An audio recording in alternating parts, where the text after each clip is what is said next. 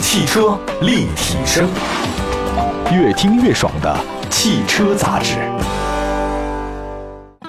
哎呀，今天汽车立体声啊，我我我我先说明一下，就是我大家听我声音有点问题哈，嗯，我是露尖儿，怎么着起泡啊？嗯，哎咬了， 哦，这缠肉了。疼死了，疼死了，我是露尖儿，呃那个自己哪天不小心，哎一说话全口水， 一一那个那个咬了一个舌头，嗯其实是我别的地方长了一口腔溃疡，嗯，长了之后的话呢，我吃东西啊它就不太方便。你得倒腾啊。嗯，哎呀，我就不倒腾倒腾，不小心咔嚓两个那个上下齿啊，就咬了我舌头了，咔嚓一下，就是我现在说话都疼，嗯，所以我今天这个节目你多说一点，黄鑫老师好吧？所以这期节目大家可能要包含一下了。我刚昨天前天宿醉两 天，就是你能不能状态好一点？你哎呀，喝喝脉动了哈，都开始。我今天早上来了已经喝了一罐红牛 了。哎， 你干嘛总是这这个要肾上腺素这个事儿我啊？给自己打鸡血，然后哦酒意甚浓，然后正好这个天气也凉了嘛，然后吃了点涮羊肉，哦，然后哎呀贴秋膘嘛，是你吃羊肉，我吃自己的舌头， 所以所以今天抱歉啊，这个确实口齿不大灵灵光，但是脑袋还是挺清醒的。嗯，只是表达出来可能还有点问题。呃，今天我们说的是近期实事儿，第一件事儿， 这件事挺大的，哎，这件事儿非常大。嗯，这个我们老说日本的这个这个他的匠人精神，嗯呃做东西很很精细，对啥事儿呢都不着急，然后对做一辈子、做一百年、做三辈子都有可能。嗯然后对这个信用啊看得比什么都重要。嗯，但现在这事儿有问题了，呃，这两年日本总是出事儿，像嗯那个高田气囊。对，嗯，第二件事儿，现在日本第三大的钢铁公司日本神户钢铁公司呢、嗯造假。对，哦，这个事儿跟咱们汽车是有强烈关系的吧？哎呀，这个事儿闹得挺大的。这个其实高田气囊是属于全球可以说目前为止最大的一个，它比大众的那个影响大的大的多得多。嗯因为大众那个本身更多是在欧洲，嗯还有在什么韩国呀、这些地方它有。但是呢，高田这个是全世界基本上很多车型都用了它的气囊，所以它这个缺陷啊会造成很大影响。日本的这个神户钢厂的事儿也不小，它是日本的钢铁巨头，它除了这个钢铁冶炼、钢铁制造这方面之外，还有什么铜啊、铝啊，它都在弄。然后它是日本的一个这个钢铁方面的一个代表人物，嗯就冶炼方面一代表人物。代表人物哈，嗯，这一次出的这个事儿啊，呃，有很多人第一反应就是最担心的是我们身边开的车会不会有影响。然后这个事儿我也用了大概一周的时间，问了很多人，啊，问了很多专业的人，他们怎么说的？嗯不会有影响啊？你知道为什么吗？为为什么？因为这个国内的这些这个这个合资的日系车百分之九十都是本土化，呃嗯然后？那个呃实话实说，神户钢的成本是要比合资的这个钢的成本要高的，所以他们是不会选用的，他他们们进口车才会用这个。对对对，主要是哦哎呀，这一次弄得像什么雷克萨斯呀，咱们不、啊不仅仅是咱们想的是什么日本车受波折啊、嗯受牵连，包括什么雷克萨斯呀、通用啊、福特呀、 三菱啊，包括波音公司啊，嗯包括那个日本的那个防卫厅，他们、哦他们他们的军用的这些材料也都是我听说这样做的特斯拉都有，对对对对对对对是？吧？对哎特斯拉里面还有很劳斯莱斯也有他们家的。嗯基本上，因为已经早就全球一盘棋了，有很多人说什么，呃，这抵制日货你抵制不了，因为方方面嗯面大家都是一体的，这你没办法。然后嗯 这一次，这一次完了，反正挺恶俗的一个事儿是，出这个事儿第一天的时候，嗯我就看一个大众的那个店长，嗯就就就是就是四 S 店老总啊，发真坑啊。然后还是买我们的车吧啊！底下贴出来第一批中标车型， 我说这是干嘛呢？实际实际其实都或多或少有关系。或多或少都会有关系，这个没办法。嗯，哎，你觉得分析分析，为什么日本的企业最近造假造造这么多？高铁也造，这个嗯对神户钢也造，这都是大企业，世界知名的呀。嗯，您没发没发现这个东西啊？它都是呃成本，嗯，主要还是利润。这个神户钢，呃，据说这个神户钢是从十年前，它这个造假大要先给大家澄清一下，嗯它这个造造假跟大众那个不一样，大众是那个专门研究了一个软件儿，啊，它这个难度太低， 它这个难度更直低。接改数据，对，篡改数据，直接改 Word、 对对 Excel，就那意思。然后，而且还是嗯好像是没通过那个国家的审核，然后还是有关部门审核，他就直接把这货发出去了。而且据说还是他们高层受益啊。对，十年哦，据说是啊，从二零零八年开始就已经开始造假了。然后二零零八年正是这个日本经济算是一个拐点吧。嗯当时是，尤其对于神户钢来说，就是呃，铁矿石就是矿石的价格居高不下，然后但是嗯本身的这些材料呢，卖卖价呢又比较稳，甚至有一些下跌，嗯所以说有这些东西。但是从神户钢的数据来说，只有百分之四，嗯百分之四的是他们篡改了数据以后弄出去的。哎，我我能这么说吗？嗯但是你说哈，就他们这个虽然改了数据，嗯，但是这缸呢，呃，也用在很多车上了，尤其是那些豪华车品牌哈。对，但这些豪华车品牌啊，照样呃在碰撞试验或者是的，哎，还是挺好。我也要 说我的是，我我想说的就这个意思，呃，抱歉，我一边流口水一边 说，我现在这吐着舌头太疼了，这舌尖上啊，嗯，你说他就这么改数据，可是他那个数据还很好，嗯呃，对车辆安全没有太大的影响。呃，那可不可以这么理解哈？就咱们的那个钢铁，它没改数据还是不行，嗯，有呃，这个话题不能说的太深了，是就吧 是我跟大家说一个数据啊，就是啊啊中国的钢铁产量其实早就已经是世界第一了，啊是是但是在是产品性能上，咱们绝对不是第一。啊，绝对不是第一，排在咱们前面的就是日本，啊呃，然后这个最高端高端领域的钢材，全世界百分之三十三得是日本的这个神户钢厂来贡献的，中国呢嗯只占到百分之一点八。嗯，然后它这个真的每次一聊起这种垄断企业来说，就就就你你要需要探讨的事儿就太多了，什么自省啊，什么这个其他嗯嗯嗯机构的监督啊，等等等等。？我我是我我想说，是不是人家那个即便那个降低的标准，好像比我们也强势的意思吗啊，这观点我曾经不成熟的发表过，然后呢？ 然后我就不敢再往往后聊了。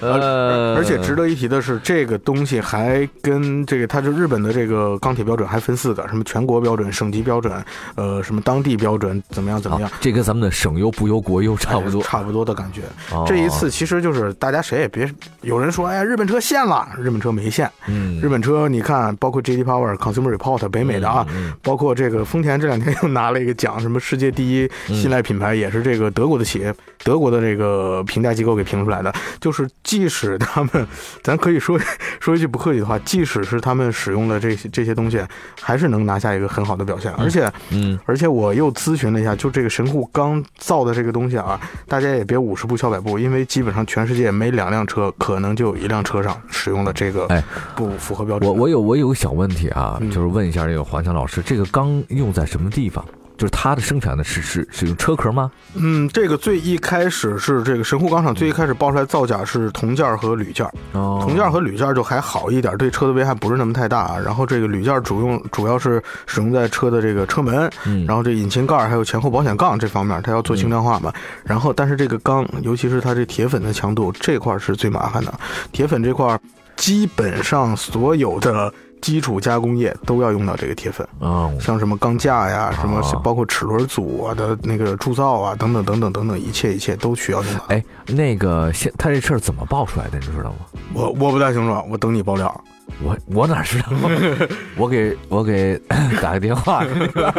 不是这个事儿啊。是日本媒体最先发现的。哎，是，我就觉得这事儿好像我们看到很多商业的那个电视剧啊、电影里面那种、嗯呃纠葛或者说是商战，对，他能把这爆出来，嗯哎呦我的天呐，这事儿肯定有嗯有意思。嗯，你你我我不太我不太清楚他怎么个出来的这个事儿哈，因为不太知道这细节是谁最先爆出来这个造假或追者。踪记者吧嗯应该是，我觉得。哎，这个很难说哈，嗯那一定是一个非常呃非常呃曲折的一个故事哈。对，但不管怎么说，这事儿呢也也让我们知道了，企业这个监管好像是很难的一件事儿。嗯，尤其是做到巨头级别。嗯，你做了巨头之后，它很难了，它稍微给你动点歪心思，就你就搞不清楚。比如原来我们是曾经不是提到过吗？像一些这个，但凡形成垄断了以后的一些机构，嗯嗯嗯比如原来最滴滴和打的啊、快滴，对，呃，当时都有补贴嘛，对可到最后成一家之后就没有补贴了。是的，嗯，我说了算啊。嗯，我说了算。还有一些大的旅游公司、一些网站什么的啊，嗯，呃，我把你收购了，或者我垄断了一统江湖了，我就给你默认程序嘛，对吧？你觉得好像是一百块钱买的东西，实际上附加条款很多，你付钱的时候，这这咱加几十块钱你也不知道，对对不对？这这是一垄断这事儿可能就不好玩儿，是，嗯嗯呃，不过这个事儿，其实再说回事件本身啊，如果要是。他真的最 后，现在就所有的东西等公示，咱们不用去看什么神户钢厂给的报告，也不用去看什么丰田呀、啊本田呀、这个三嗯菱啊、马自达他们给的报告。呃，日本政府已经找了第三方的公司去专门嗯嗯机构去专门调查这个事儿，等最后的公示，没准儿最后公示出来以后，发现这个事儿并不算大，但是无疑这一次这个神户钢，这个日呃大家不要神话跟迷信任何一个对品牌、对对任何一对个国家制造，呃，这些都有问题。嗯，嗯，而且这些车要是真的召回的话，你也不好召回它，没法照。嗯，不法召回，那不好哎你召回说那整个车车气架呀囊我还给你换一个，你对说我整个车壳我给你换一给个，你换怎么换呀？那就看他有没有魄力。他要不真不有魄力，不整车半价置换新车，这不是你们家家企业，你你说的容易，好吧？我们休息一下，一会儿呢再说说奇瑞最近打包出售是啥？奇瑞汽车确实现在难了，一会儿回来。欢迎您来到汽车立体声，听我们聊聊汽车的那些事儿。我们的话题啊，始于车而不止于车，逗您一乐也是我们最大的乐事儿。如果您有任何的想法和问题，请随时给我们留言，参与互动，赢得大奖。哎，回到节目当中，今天呢是跟黄强老师呢一起再说说近期时事儿。刚才说了一个神户钢铁的事儿啊，嗯对，呃，这个神户钢铁就不不太神了。我们嗯，再说说一个曾经的我们的非常骄傲的一个呃自主品牌奇瑞，嗯到现在其实也挺骄傲的。也很骄傲。但是呢，有新的动向出现了啊，就是奇瑞汽车集团将整体打包卖给另外一家公司，呃，对，是吧？最一开始这么传哎，的，是是是，呃呃，值得大家期待的是呢，这个宝能居然出现在购买方的名单当中。嗯，另外还有一个六六月份啊，媒体曾爆出宝能将入股奇瑞旗下的观致。对，那奇瑞董事长尹同跃呢，在朋友圈发了，哎，说这个。宝能没有来啊，这个他们想控股我们是不可能的，否认了。嗯那那现现现在是这样的啊，奇瑞它是要被整体收购，好像我我我不太了解这个事儿啊，就是黄老师，对，奇瑞其实是按照经济学来讲，它股份公司是股份公司，奇瑞集团是奇瑞集团 他，是国有资产，哎，它是国有资产。奇瑞汽车股份公司它上面有一个奇瑞控股集团，对，这个集团旗下有好多的这个品牌，牌子做的太大了，就是嗯哎还有造船的呢，是吧也？给大家科普一下，哎，你奇说瑞这说个说啊，奇瑞整个控股集团特别特别牛啊。嗯是呃，咱们提到奇瑞，大家都以为是自己造车的，它也是嗯以车为主啊。嗯呃，但是奇瑞旗下有什么呢？包括奇瑞汽车股份有限公司、哦，奇瑞商用安徽有限公司，主要就是那个凯奇瑞嗯凯瑞那品牌，还有新联造船，还有奇瑞科技有限公司。然后这大家觉得这四个主板其实可能还不是太大，但是它还有很多分板，嗯分板也特厉害啊，像什么尹通耀常常提的那个，就是机器人销量全国第一的叫埃夫克公司，也是奇瑞的子公司。哦，然后再往下，奇瑞还在飞机发动机、这个新能源汽车、房地产、旅游等等多个板块都有份额。嗯，就这么大一个盘子，是谁都不可能。这个这个消息其实就是肯定就是被片面解读了。哦，呃，不过从奇瑞的一步一步举动里，你也能看出，他确实是想不断的精简自己的不良资产，把这些卖出去。嗯，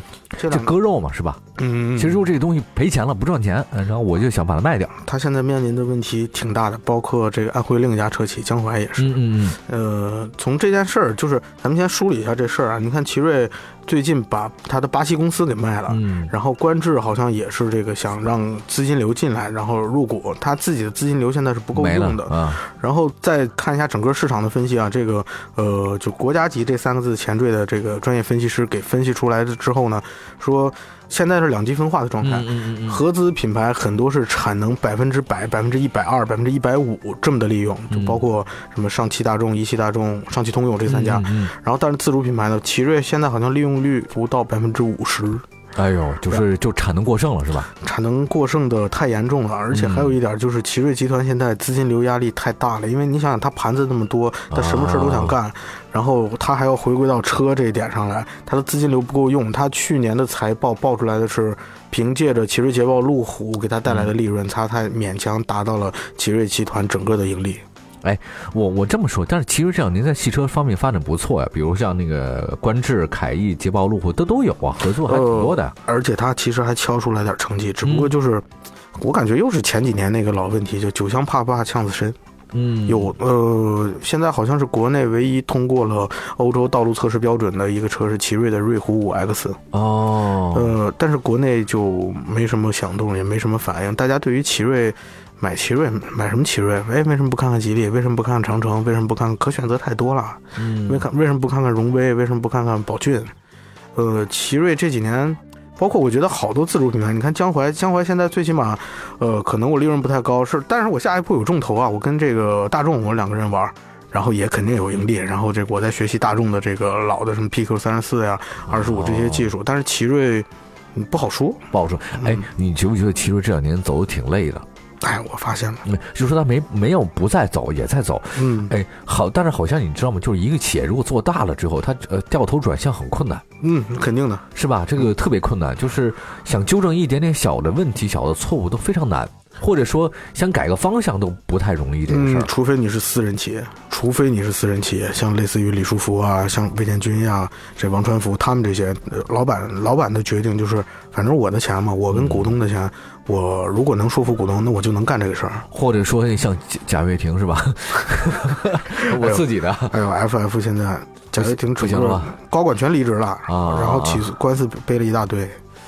反正你现在都说他是骗子，你就但你说你觉得呢？我不好说， 这个不好说。啊，有关于钱的事儿，这个还是不多说因了为。咱没钱，因为咱没钱。对，这有钱人的想法咱不太理解啊。反正总之，这个奇瑞这个打包出售这个事儿是肯定没谱的，就是整个奇瑞打包出售这是没谱的，你安徽政府还得同意呢。然后呃，不过能看出来，奇瑞确实是在一步一步，就从小事件上能看出来，它整个大集团是要干嘛，它一步一步的真的是转不动收。收缩那感觉是个转不汽车了动啊，感觉汽是车行业，转对不动对对。虽然我觉得其实这两年这个走的挺累的，但是它底子还是有的。那什么？你看那观致、捷豹、路虎、凯翼还都是存在的，它而且可以说是中国这个技术研发领域真的是工科男啊。工科男是吧？他算是工科男。你看很多这个自主第一项也都是他弄的，然后这个调教什么乱七八糟也是他弄的最好。嗯，哎，我能这么说吗？我觉得奇瑞还包括国内的很多汽车企业啊，现在有个问题，嗯，他们他们有一坑在前挡上们什么坑呢？新能源，新能源，对，就是呃，全世界都在说什么新能源啊、电力啊，这大家都想弯道超车。嗯，结果呢，在自己本身还主力卖的这个内燃机上面，对全部都失败了，对就是也跟也没跟上。